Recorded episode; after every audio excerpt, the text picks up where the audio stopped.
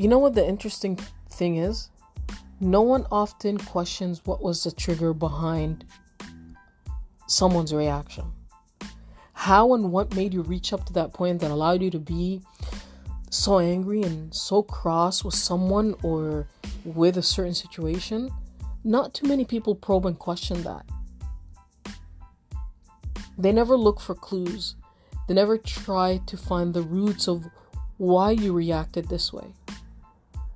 The most interesting thing is, most of human nature is often so eager and quick to judge and criticize you and how you reacted in that situation and in a negative light.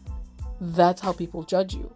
And they judge your negative reaction towards people in a negative way, not understanding the whole background or, you know, the entire story.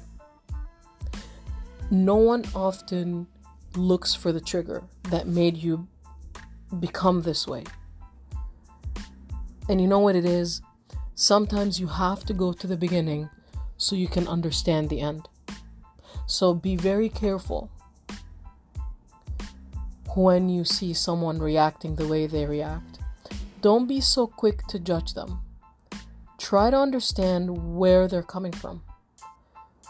Try to see what turned them to become angry in the first place. Sometimes you have to go back before you start at the end.